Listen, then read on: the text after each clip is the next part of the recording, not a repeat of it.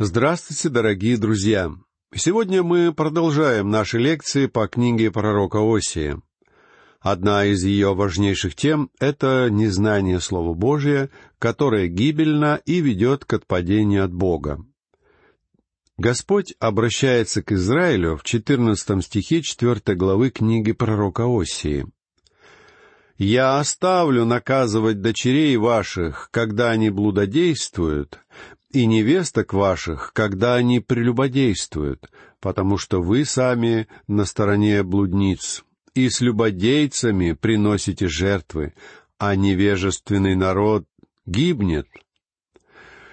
Бог говорит о том, что незнание закона не оправдывает людей. Он говорит, хотя эти люди впали в грех, я не свершу над ними суда за тот грех, который они совершают сейчас я накажу их за то, что они отвратились от живого и истинного Бога и от Его путей. Однажды я сказал об этом человеку, который говорил, что отправится ад из-за тех грехов, которые он совершил. Я сказал ему, «Вы не отправитесь в ад из-за совершенных вами грехов». Он удивился и спросил меня, «Почему?» Я думал, что все проповедники говорят, что грешники отправятся в ад. Тогда я сказал ему, проповедники говорят немного о другом. Вы отправитесь в ад, потому что вы отвергли Иисуса Христа.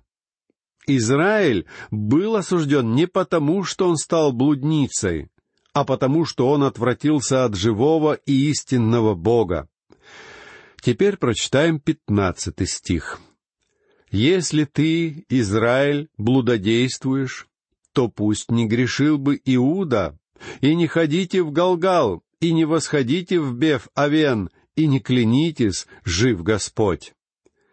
Бог говорит здесь, «Я пока не буду свершать суда над Иудой, но ты, Иуда, не ходи поклоняться тельцам, которых воздвиг Израиль». Далее в стихах 16 и 17 мы читаем, Ибо как упрямая телица упорен стал Израиль, посему будет ли теперь Господь пасти их, как агнцев на пространном пастбище? Привязался к идолам Ефрем. Оставь его. Слово «Ефрем» встречается в книге Осии тридцать шесть раз. Бог избрал имя одного из десяти колен Северного царства — и стал называть им все десять колен вместе. Я много думал над тем, как Бог использует здесь это имя, в качестве ласкового прозвища или как насмешливое название, и пришел к выводу, что имя Ефрем было особым, ласковым названием Северного царства. Десять колен отпали, и у Израиля на севере фактически не было имени, как у нации. Настоящим народом была Иудея на юге. И я думаю, Бог дал северным коленам прозвище Ефрем. Он использует его во всей книге Оси. Привязался к идолам Ефрем, оставь его. В этих словах еще чувствуется некоторая надежда на исправление, но в целом здесь практически уже звучит окончательный вывод — если человек отпал и отказывается слушать Бога, то наступает день, когда Бог перестает обращаться к такому человеку. Следующий, восемнадцатый стих гласит, «Отвратительно пьянство их, совершенно предались блудодеянию, князья их любят постыдное». Отвратительно пьянство их. Друг мой, если ты постоянно пьешь, то ты становишься алкоголиком. Алкоголизм — это не болезнь, это грех. Совершенно предались блудодеянию, князья их любят постыдное. Люди, занимающие в государстве высокие посты, к несчастью любят пить и сквернословить. Постыдно им милее, чем честное и святое. Читаем девятнадцатый стих. «Охватит их ветер своими крыльями, и устыдятся они жертв своих. Весь народ был увлечен ветром ложных учений, и Бог говорит о том, что люди устыдятся своих дел. Далее перейдем к изучению пятой главы. Здесь продолжается тема греха Северного Царства и грядущего осуждения, которое должно над ним совершиться. Это не самая радостная часть Слова Божьего. Мы не должны забывать о личном опыте пророка Осии. Когда он был молод, он полюбил красивую девушку, которая стала блудницей. Думаю, что проституция привлекла ее из-за того, что она мечтала о дорогих украшениях и об удовольствиях, которые, как ей казалось, она не смогла бы обрести иным путем. Бог послал Осию и повелел ему жениться на этой девушке, несмотря на то, что она так любила эти украшения. Но он любил ее и женился на ней. После того, как она родила мужу троих детей, она снова вернулась к своему прежнему ремеслу. Иосия вновь отправился за ней. Он выкупил ее и привел обратно в свой дом. Сердце Осии было разбито, и вот что он говорит израильтянам. «Бог говорит, что вы блудодействуете, что вы изменили Ему. Я знаю, что Он чувствует. Он любит вас и никогда не оставит, но Он осудит вас за ваш грех. Итак, следующий раздел книги Осии можно было бы озаглавить следующим образом. Израиль отворачивается от Бога, а Бог отворачивается от Израиля. Бог начинает свое осуждение с руководителей нации, со священников и царя. В первом стихе пятой главы мы читаем «Слушайте это, священники, и внимайте, дом Израилев, и преклоните ухо, дом царя, ибо вам будет суд, потому что вы были западнёю в массифе и сетью, раскинутую на фаворе». Массив — это местность на юго-западе царства, а Фавор — это гора на северо-востоке. Иными словами, народ поклонялся идолам повсюду, по всей земле. И вот Бог обращается к священникам, к царю и к людям, которые возглавляют нацию. В четвертой главе мы прочли, что будет с народом, то и со священником. Священники, которые должны были служить примером для народа, не смогли подняться выше уровня самого падшего из представителей общества. То же самое можно сказать и о царе. К сожалению, сейчас наши духовные и политические лидеры едва ли достойны подражания. В богословии и в политике господствует либерализм. Духовный упадок приводит к гибели. Именно так было с Израилем, и мы должны извлечь из этого урок. Во втором стихе мы читаем «Глубоко погрязли они в распутстве, но я накажу всех их. Ефрема я знаю, и Израиль не сокрыт от меня, ибо ты блудодействуешь, Ефрем, и Израиль осквернился дела их не допускают их обратиться к Богу своему, ибо дух блуда внутри них, и Господа они не познали. Я уже говорил о том, что Ефрем — это своего рода прозвище, которое Бог избрал для израильского народа. Хотя это было название лишь одного из десяти северных колен, Бог использовал его для обозначения всех десяти колен вместе. И для этого были определенные основания. Ведь Ефрем был центром идолопоклонничества. Первый золотой телец был установлен Иеровоамом в Вифиле. Позже в Самарии был воздвигнут второй телец. Обе эти местности были территорией колена Ефремова. Возможно, Вифиль принадлежал колену Вениаминову, но именно в тот период этот город восстал и присоединился к Ефрему и ко всему Северному царству. Итак, Ефрем был центром поклонения идолам, а идолопоклонство было величайшим грехом израильского народа. «Ефрема я знаю, и Израиль не сокрыт от меня, ибо ты блудодействуешь, Ефрем, и Израиль осквернился. Бог знает, о чем говорит. Хотя поклонение тельцам и Ваалу происходило в колене Ефремовом, оно заразило все десять колен и повлияло даже на Южное царство. их грех был грехом народа, который обладал Словом Божьим и который знал Бога, но отвратился от Него, не поклонялся Ему и не знал Его более. В результате страшное падение морали распространилось в среде этой нации и поразило даже экологию той местности, в которой обитали израильтяне. Бог говорит, что страдала даже земля с ее животными. Я думаю, что проклятие Бога и до сегодня пребывает на этой стране. Несмотря на попытку провести туда воду, почва остается совершенно сухой. Далее в стихе пятом говорится, «И гордость Израиля унижена в глазах их, и Израиль и Ефрем падут от нечестия своего, падет и Иуда с ними». Бог говорит о том, что все десять колен будут покорены, и что вместе с ними падет также и Иуда. Однако он не говорит, что Южное царство будет завоевано одновременно с Северным. Однако Иудея также пала, и в плен были уведены оба царства, северное в Ассирию, а южное спустя почти век в Вавилон. И того возвращения из плена в землю, о котором пророчески говорит Слово Божье, на самом деле до сих пор не произошло. Книга Осии ясно говорит о том, что когда Бог приведет евреев обратно, об этом узнают все, и в той земле воцарится мир. Далее в шестом стихе говорится «С овцами своими и валами своими пойдут искать Господа, и не найдут Его. Он удалился от них».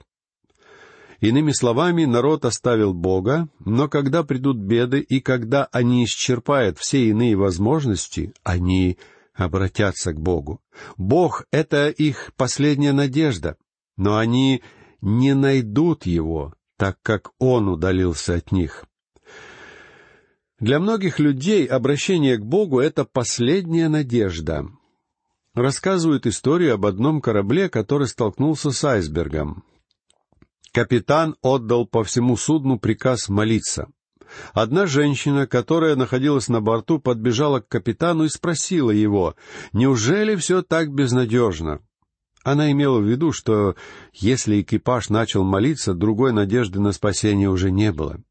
Именно так многие люди относятся к Богу. Он для них словно бы некая сумма, отложенная на черный день, которую, как они надеются, им никогда не придется потратить. К Богу относятся как к страховому полису на случай пожара. Они не надеются использовать его вовсе, или же только в случае большой беды.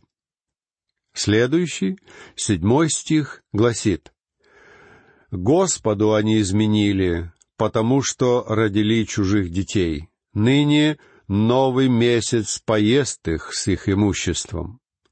Потому что родили чужих детей. Это означает, что они стали чужими Богу. Люди перестали воспитывать своих детей в Господе. В книге Второзакония Бог повелел своему народу постоянно назидать детей в своем слове. Они должны были преподавать его дома и на улице в течение дня и даже на ночь. Но теперь Бог говорит им, «Вы родили чужих детей, ведь они не знают меня». Теперь обратимся к восьмому стиху. «Вострубите рогом в Гиве, трубою в раме, возглашайте в Беф-Авене, за тобою, Вениамин». Беф-Авен — это Вифиль. Судя по всему, эта местность, принадлежавшая колену Вениаминову, восстала вместе с Северным царством. И Бог говорит здесь, что слово предостережения обойдет всю землю, и что его услышит весь народ. Читаем далее стих девятый. Ефрем сделается пустынью в день наказания. Между коленами Израилевыми я возвестил это. Иными словами, Бог предостерегал свой народ, он и предостерегал, и обличал его, но тот все равно остался глух. Читаем десятый стих. «Вожди Иудины стали подобны передвигающим межи, и залью на них гнев мой, как воду». Судя по всему, Южное царство постаралось продвинуть свои границы на север так далеко, насколько это было возможно. И из-за того, что граница не могла быть определена точно, возникло настоящее разделение. У Бога было что сказать также и Южному царству через Осию, хотя первоначально этот пророк обращался лишь к Северному. Далее стих одиннадцатый гласит «Угнетен Ефрем, поражен судом, ибо захотел ходить вслед суетных». Ефрем охотно следовал идолам и идолопоклонникам. Читаем двенадцатый стих и буду как моль для Ефрема и как червь для дома Иудина». Пророки в своих книгах используют очень интересные фигуры речи. Пророков изучать очень полезно, так как их литературные приемы много нам дают в осмысливании Слова Божия. «И буду, как моль для Ефрема». Что делает моль? Моль может забираться к вам в шкаф, и если у вас нет специальных средств против моли, она может погубить там всю одежду. Рассказывают об одном человеке, который купил в магазине средство против моли, но принес его обратно, сказав, что оно не действует. Когда продавец спросил его, в чем дело, тот ответил, «Я всю ночь пытался ухлопать моль этой штукой, но так ни в одну и не попал. Моль никому не нужна в шкафу, потому что за одну ночь она может погубить очень ценные шерстяные вещи. Бог говорит здесь, «Я буду как моль для Ефрема, я свершу над ним скорый суд, и как червь для дома Иудина». Чтобы червь подточил деревянный фундамент дома, требуется очень много времени. Бог говорит Ефрему, «А теперь я свершу суд над тобою». В Южном царстве также появится червь, и в конце концов оно рухнет, но для этого понадобится больше времени. Фундамент нашего общества был практически разрушен, а то, что осталось, подтачивает червь. Возможно, процесс продлится довольно долго, но не следует думать, что мы можем продолжать оставаться в грехе и при этом избежать суда Божия дела обстоят так плохо, что нам следовало бы рыдать от горя. Теперь прочитаем стих тринадцатый. «И увидел Ефрем болезнь свою, и Иуда свою рану, и пошел Ефрем к Ассуру, и послал к царю Иореву, но он не может исцелить вас и не излечит вас от раны. И увидел Ефрем болезнь свою. Да, Ефрем был болен, и болен смертельно, и Иуда свою рану. Иудея тогда также была ранена, так как на нее напала Ассирия, но она не забрала ее в плен. И пошел Ефрем к Ассуру, и послал к царю Иореву, но он не может исцелить вас и не излечит вас от раны. Мы знаем, что Ефрем обратился не к тому врачу, израильтяне думали, что царь Ассирии поможет им, а он взял их в плен. Они обратились за помощью совсем не к тому, к кому следовало бы. Далее, в четырнадцатом стихе говорится, «Ибо я как лев для Ефрема и как скимин для дома Иудина. Я, я растерзаю и уйду, унесу, и никто не спасет». Здесь мы видим еще один прекрасный оборот речи. Бог говорит, «Я буду для Ефрема как лев, но для Южного царства я буду как львенок». Недавно я смотрел по телевизору передачу о львах. Речь там шла о том, как львица защищает своих детенышей. Львята были такие симпатичные, они были очень похожи на больших котят. Я бы сам хотел завести такого у себя дома. Но мама-львица была очень злобной, особенно когда к ее детенышам приближался какой-нибудь другой зверь. Она сразу нападала на него, а львята продолжали спокойно играть друг с другом. Бог сказал Северному царству, что он будет для него как лев. Он собирался уничтожить его. Для Южного царства он должен был стать как львенок. Но что происходит с львятами? они вырастают и становятся точно такими же злыми, какой была их мама. Это было предостережением Южному царству о том, что однажды суд обрушится и на него. «Я, я растерзаю и уйду, унесу, и никто не спасет». Бог желал позволить увести Ефрема в плен, и израильтяне могли сколько угодно плакать и рыдать, Бог не желал прийти к ним на помощь. Он совершал суд над их грехом. Бог совершает суд над грехом и сегодня. Никто не может избежать наказания. Современная молодежь — это потерянное поколение. Венерические заболевания принимают масштабы эпидемии. А мы удивляемся, что же такое происходит. Я скажу вам, что происходит. Бог повелевает вам оставить грех. Он совершает суд над грехом. Теперь мы с вами прочитаем последний, пятнадцатый стих этой главы. «Пойду, возвращусь в мое место, доколе они не признают себя виновными и не взыщут лица моего». Хотя вся эта глава была очень грустной, она заканчивается с нотками надежды. Придет время, когда Израиль вновь будет искать Бога. Но он не спасет свой народ, пока тот не обратится к нему. Следующий отрывок книги пророка Осии можно было бы назвать так. «Израиль обратится в последние дни». В первом стихе шестой главы говорится «В скорби своей они с раннего утра будут искать меня и говорить, «Пойдем и возвратимся к Господу, ибо Он уязвил, и Он исцелит нас, поразил и перевяжет наши раны». Это последний призыв Бога, обращенный к Северному царству того времени. Но здесь видна также перспектива, открывающаяся в будущее, когда Бог исцелит свой народ. Он поразил его, но он же перевяжет раны. Это предостережение о том, что Бог совершит суд над грехом любого народа. Будь это даже народ, называющий себя христианским и который обладает всеми благами Слова Божия. Дорогие друзья, один из важнейших уроков книги пророка Осии заключается в том, что в ней мы видим, как Бог совершает суд над своим народом. Бог карал за грех, совершенный людьми, и целью этой кары было назидание жестокосердного народа, который отвратился от Господа, подобно блуднице. Быть народом Божьим мало. Нужно быть верным Богу до конца. Давайте будем чаще размышлять об этом. А пока я прощаюсь с вами, всего вам самого лучшего.